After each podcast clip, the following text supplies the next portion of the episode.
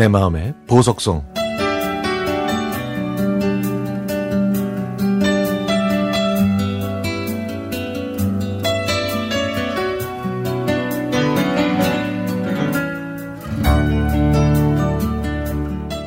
제가 어렸을 때부터 할머니 손에서 자랐기 때문에 저에게 할머니는 정말 남다른 분입니다. 그래서 어떨 때는 할머니가 어머니처럼 느껴지기도 하죠. 할머니께서 저에게 한글도 알려주셨고, 산수도 가르쳐 주셨거든요.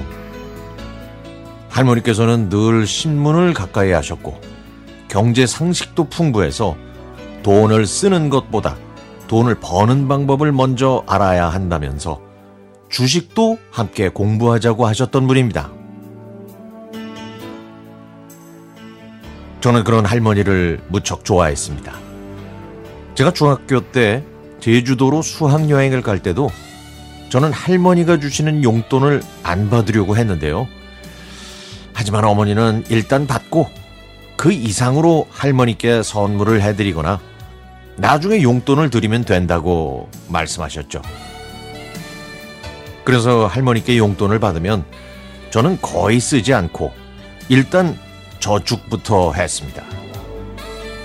그런 할머니 덕분에 저는 지금까지 꽤 많은 돈을 저축하는 인내도 배웠죠. 제가 입대하는 날 할머니께서는 눈물을 흘리실까봐 논산 훈련소에는 같이 안, 가, 안 가시겠다고 하셨습니다. 아이고 만약에 손주 앞에서 이 할미가 눈물 흘리면은 노망 들었다고 그럴 거 아니야 안 그러냐? 응? 그리고 너 뭐 먹고 싶은 거 있으면은 할미한테 전화해 우체국 가서 내가 택배로 보내줄게 예전에는 할머니께서 저한테 전화나 문자를 자주 하셨는데 요즘에는 안 하십니다. 할머니가 많이 편찮으시거든요. 어머니는 할머니께서 전화기를 들 힘도 없는 것 같다고 하시면서 마음 아파하십니다.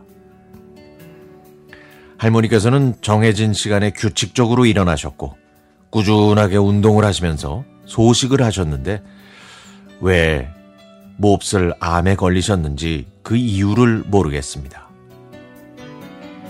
제가 빨리 대학교를 졸업하고 취업해서 할머니께 용돈을 드릴 준비도 하고 있는데 이제는 제가 더 불안하고 마음이 급해지면서 힘이 드네요. 하지만 어머니는 할머니께서는 더 오래 사실 거니까 걱정하지 말라면서 저에게 용기를 주십니다. 저는 군대에서 한 가지 꿈을 갖게 됐습니다.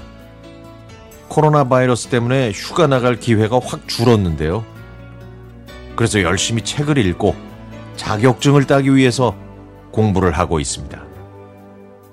제가 조금이라도 성장한 모습을 보여드리면 할머니께서도 예전처럼 밝고 건강하게 웃으시지 않을까요? 그러면 몸속에 몹쓸 병들도 맥을 못 추고 사라질 거고요.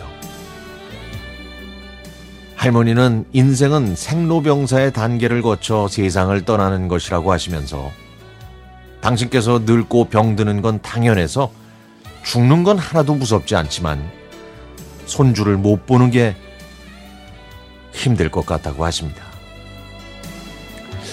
이렇게 말씀하시는 할머니께 저는 용기를 드리고 싶어요.